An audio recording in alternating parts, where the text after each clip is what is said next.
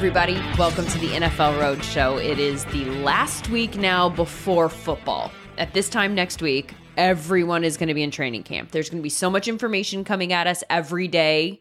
The opportunity to watch teams practice on NFL Network and places like that. And I cannot wait. And promise next week, we will dive into all of that the fantasy implications of what we're hearing, all of it. But I wanted to talk about something different this week and it's not football related. And I totally understand if you want to hop over to a different podcast now, I get it. But this week is the one year anniversary of my dad's death. And I wanted to talk about that because I've been thinking about it a lot. And I did not talk about it last year. And around this time last year, it was almost all I could think about, obviously. But I remember at the time as I went through the process of watching my dad deteriorate, knowing that he was going to die, and searching for tools to help me help him. I remember thinking that I wanted to scream from the mountaintops the things that I was learning because it all felt revelatory because we do not talk about it. And I didn't feel the way that I thought I'd feel. And I learned so many things that I kept thinking, man, I hope people know this. So I'm going to share those things here. First, this is my main umbrella thought we need to normalize talking about death. And I'm talking about the natural kind here, not the tragic kind. I don't have any experience with tragic death, so I wouldn't presume to discuss that experience. But I think almost all of us will at some point in our life experience the kind of death that I'm talking about where someone either because of illness or age goes through like a reverse pregnancy period where their body is preparing to die, where there are signs that that is where it's going. And I think that we don't talk about that enough. We have such a fear and a stigma attached to the subject to the point where we shield children from it. I think we think we're protecting them because it's too scary. In my experience, I think that makes it more scary I remember when I was younger, I was in eighth grade when my grandmother died. She had cancer and that had progressed, and then she fell, and then everything progressed rapidly from there. And she was taken to the hospital, and we flew out to see her one last time. And my mom or my parents took my brother and I to the hospital to go say goodbye. And I remember knowing that we were there to say goodbye. And I remember her looking nothing like my grandmother. And I remember being scared. And not just of her dying, I was scared of her. Everything about the situation was scary to me. The adults who were emotional, the hospital, which was like an unknown place, the way she looked, emaciated, thin. And it was quick. And we left, and I kind of felt like I was in a movie. Like this thing that you knew happened to other people was happening to me. And I wasn't really in it, I was like observing it. And I might be wrong, but I don't think we talked about it. We talked about how much we loved her for sure, how much we would miss her, and we told stories that we liked about her. But this thing that happened to her to make her no longer be here, we did not talk about that.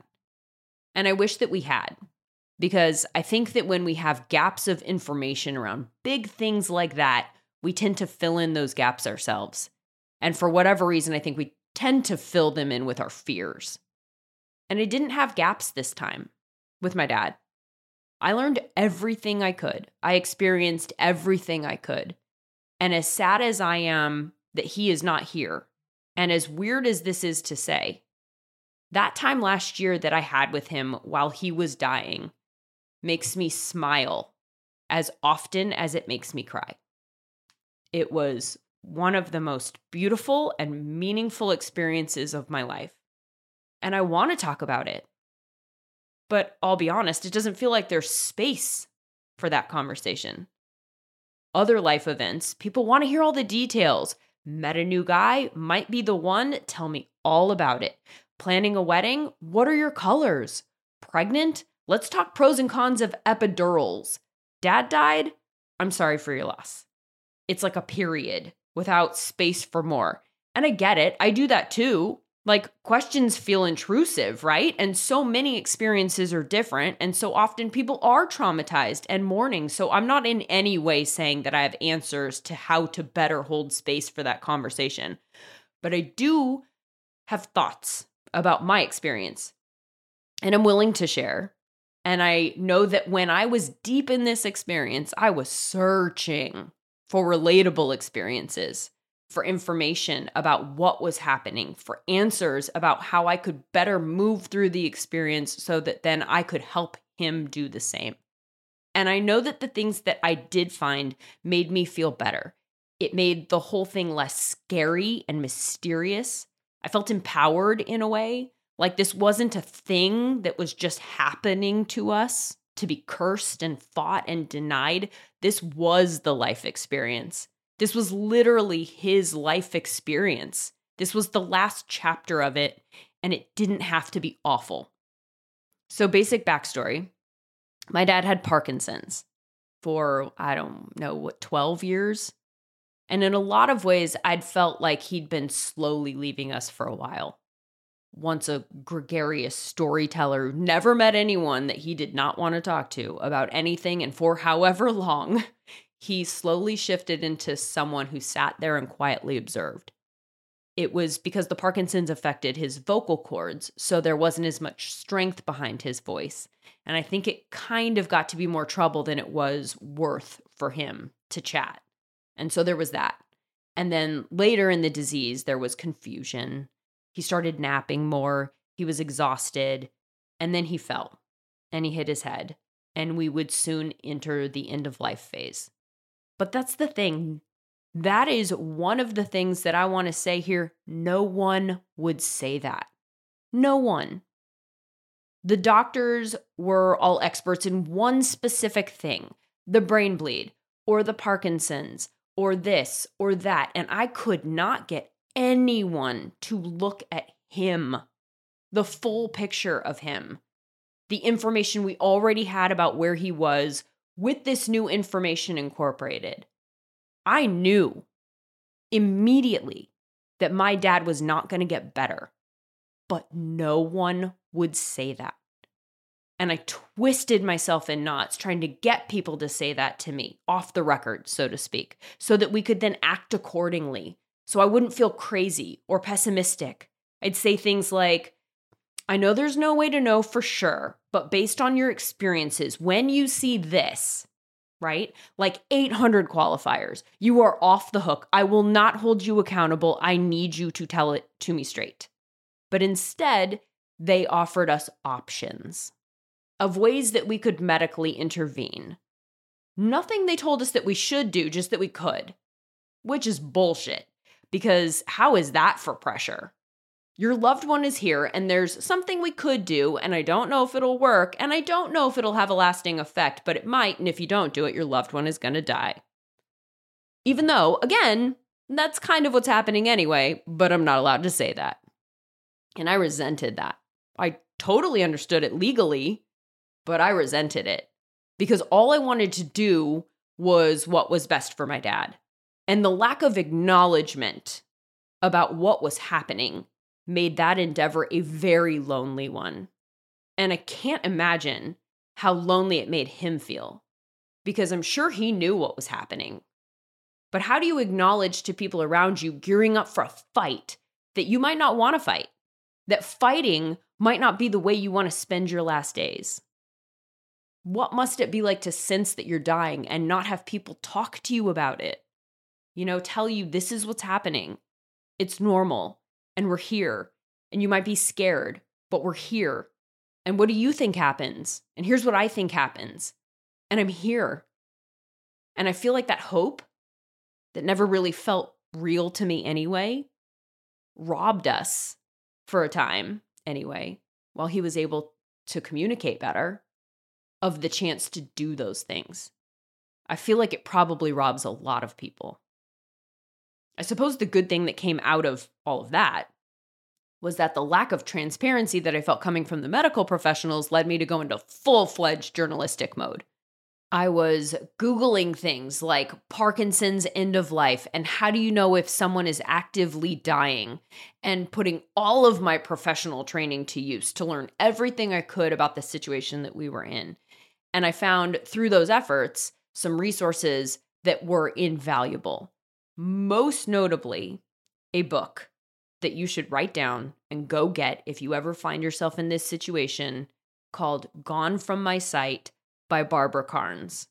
It is no joke, like 20 pages long, big font, purposefully easy to read. Obviously, people reading it are a bit overwhelmed, can't take in too much information. So it is compassionately blunt and detailed. What are the stages of death? What will it look like?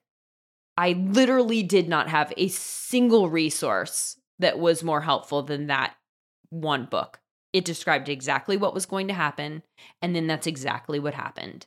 So when my dad stopped eating, for instance, I knew not to force it. I think this one's big, and it's probably a hang up for a lot of people because obviously we all want to feed our loved ones. And again, we know what will happen if we don't feed them, if they don't eat. But the book and the podcasts that I listened to explained that this is not a suicidal thing, like the person deciding that they want to die. It is a natural impulse as the body prepares itself to die. I learned that food and water can make that process more uncomfortable physically. So when the person indicates they don't want food, that we shouldn't hysterically force it down their throat. I learned that death mimics birth in a lot of ways that there's a labor period at the end also. And I learned what that looks like, the stages, which I found helpful because it allowed me to pace myself. Just like you know you're not going to walk down the street when you're pregnant and have your baby fall out, I found it helpful to know that the natural process of death would happen in an order that I would be able to recognize. So I didn't have to be on tilt emotionally all the time. Before those things were present, I could just be present to hold his hand and think about what that felt like and kiss his face and think about what that felt like and sing to him and listen to him hum along. After the fall, he had trouble talking. Words were hard, and sometimes the right one didn't come. He'd try to say something, and like the game spinner in his brain would land on a different word that was totally unrelated. And I could tell that was happening, and I could tell it was frustrating for him. But for some reason, he could remember the lyrics to songs. So we spent a lot of time listening to like Fats Domino radio on Pandora or Otis Redding. And he'd weakly chime in on the chorus. And my mom and I would dance and he'd sort of smile. And I remember thinking how crazy it was that he could sing when he struggled to talk and how this uh, nostalgic taste in music that he had seemed so appropriate as the soundtrack for that month or so. Those were the moments after the fall where we were connected the most. And we're not a big music family either. When the music wasn't on, we would have the TV on or something, but he wouldn't watch. And I'd talk to him about my son's baseball games, but I could tell he wasn't really listening. He was somewhere else. And I will always wonder where that was. Um, I believe, and I know that we're all different in this department, and I only really landed on this belief during this process, so take it for what it's worth. I believe that he was kind of between two worlds, that the veil, so to speak, was thin for him at that time, and that his loved ones on the other side were with him too. I hope that's the case anyway. I like that thought that he's with his mom and his siblings and my mom's mom and dad, all the people who loved him in life, and even his dad, who I'm sure loved him, but to my understanding did not act like it. I like the idea of them reconnecting and understanding and maybe healing. I don't think I'm just making up a fairy tale because it suits me and makes a bad thing better. I listened to a lot of podcasts by hospice workers and death doulas, and they told similar stories of people at the end of their life fixating on a spot and saying things that led them to believe that they saw someone there. There was one story in particular that I couldn't get out of my head um, about a little boy who was sitting on his grandmother's lap. His mom had already passed and he opened his eyes wide minutes before he died and he pointed and said, Mom. And then he stared at that corner of the room until he was gone. And nothing like that happened with my dad. But I sensed that we weren't alone. I sensed that he didn't feel alone. And I took comfort in the feeling that I had that he was going somewhere else, somewhere I wouldn't be able to see him, but somewhere he would still be. That's actually where the title of the book comes from Gone from My Sight, a poem I read at my dad's memorial service about a ship that sets sail and gets smaller and smaller as it gets farther away from you. But of course, the ship doesn't actually get smaller, it just looks smaller from where you are. And then the part of the poem that gets me every time. And just at the moment when someone at my side says, There she is gone, there are other eyes watching her coming, and other voices ready to take up the glad shout, Here she comes. I read that poem and I listen to stories about hospice workers and I couldn't get them out of my head during this time. I felt in my gut and my heart that that's what was happening, that that's what it was to die. And I knew that his body didn't serve him anymore. And that made it easier for me to hold him in his body and cheer for him as he did the hard work of leaving it. And I'm so grateful that my life had taken a turn prior to that and that I was off the hamster wheel of constant work where you feel like you can't say no and you can't take a breath or you'll lose your place in line. Well, I'd been shoved out of line. And in this case, it was a blessing because I had time to be with him and I didn't feel torn about it at all. I didn't feel the urge to bury my sadness in distraction. I couldn't have if I wanted to. He had my full attention and I had his and it was okay to just be. That's all he wanted. That's all I wanted. Just to be together, holding hands, reminiscing from time to time, whatever. And my kids were there too. My brother and I both thought it was important that they continue to see him and talk to him, and that we pushed them past the initial shock of what he looked like and how different he was to see that he was still Pop Pop and that they could still touch him and talk to him and we explained to them what was happening and we answered questions that came up. And when he came home on hospice, which is exactly where he would have wanted to be, my dad was a homebody times a bazillion. His door was open, and the grandkids came in and out of the room all day long. And when it came time for my dad to pass in the middle of the night, when his breathing changed and we knew what that meant, my oldest nephew was there with us too as we sat with my dad and we all held hands and we formed a circle around him and we told him how much we loved him and how we were proud of him and how we'd be okay. And as he left, we laughed. Not on purpose. Um, so at the end, the breaths get farther and farther apart.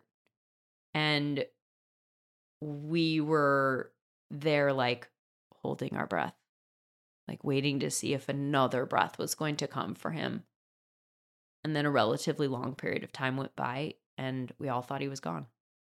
We didn't say it, but we all thought it. And I think we exchanged looks and we were silently crying. And then out of nowhere, he took one more breath. And we all started laughing. And that was it. And I love that there was some joy when he left us. That our senses of humor were still intact in a very morbid and awkward sort of way. But I love that he left with us all like bonding over an aspect of the moment. And I felt lighter knowing that he wasn't suffering anymore. Literally, I felt like I could go to sleep. But of course, I couldn't do that until they came to get his body. And my favorite moment of the entire thing came when that happened.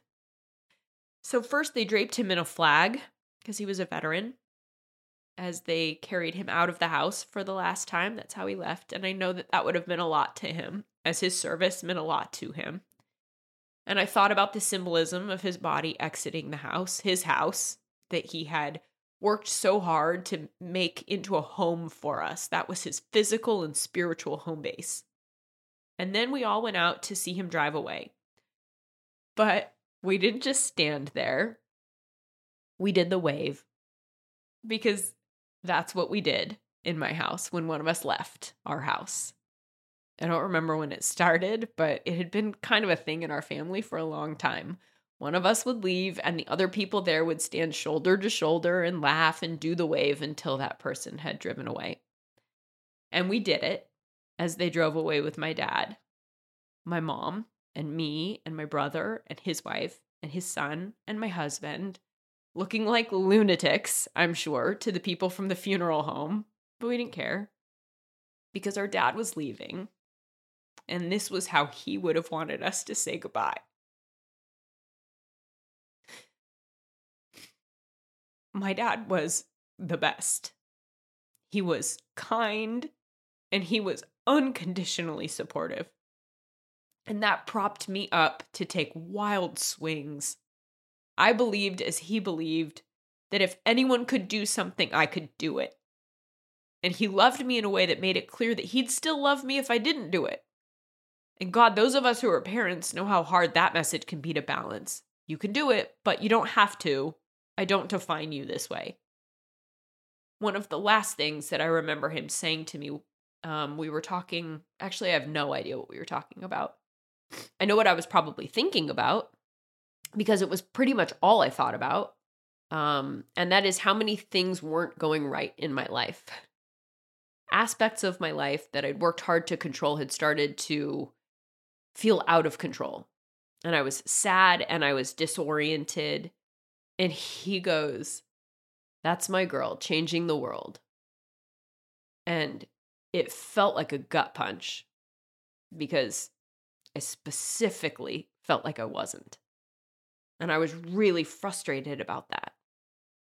And I thought that that spinner wheel that I'd talked about earlier had just landed on the wrong phrase.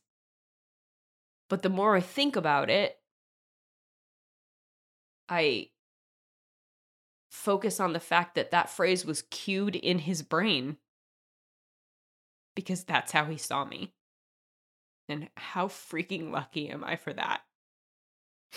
And I know I'm lucky that I feel peace this week and that I'm not traumatized by the memories of what happened this week last year. But that's why I wanted to do this podcast and share my experience because I really think that a big part of that peace comes from the peace that I got from the stories that I heard at the time the relatable facets of them, the things that made me go, yes, that's how I feel. That's what's happening. And the information that I learned about dying. We were not caught off guard.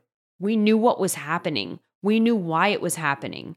And we knew it was normal, that we didn't have to be fearful. Like, oh God, what's happening? That thing he's doing, what does it mean? That's an energy that changes the whole experience. And it doesn't have to be that way. And my hope is that we will find a way to communicate these things to one another more readily, to bring the subject of death and dying out of the shadows and make this whole thing less secretive so that it can be the best version of an admittedly bad thing. No one wants to lose someone they love. That, in and of itself, is such a lonely feeling. Maybe there's a way we can make it feel less lonely. I hope. Anyway, Thank you for indulging me. I know this was a massive left turn.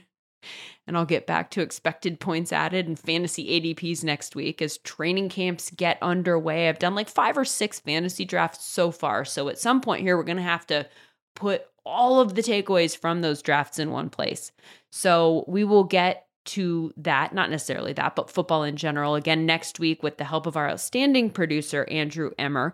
Marissa Rivas is the director of sports podcasts for SiriusXM, and Steve Cohen is the SiriusXM Senior Vice President of Sports Programming and Podcasting. Have a wonderful weekend, everybody, and I hope I'll see you back here again next week.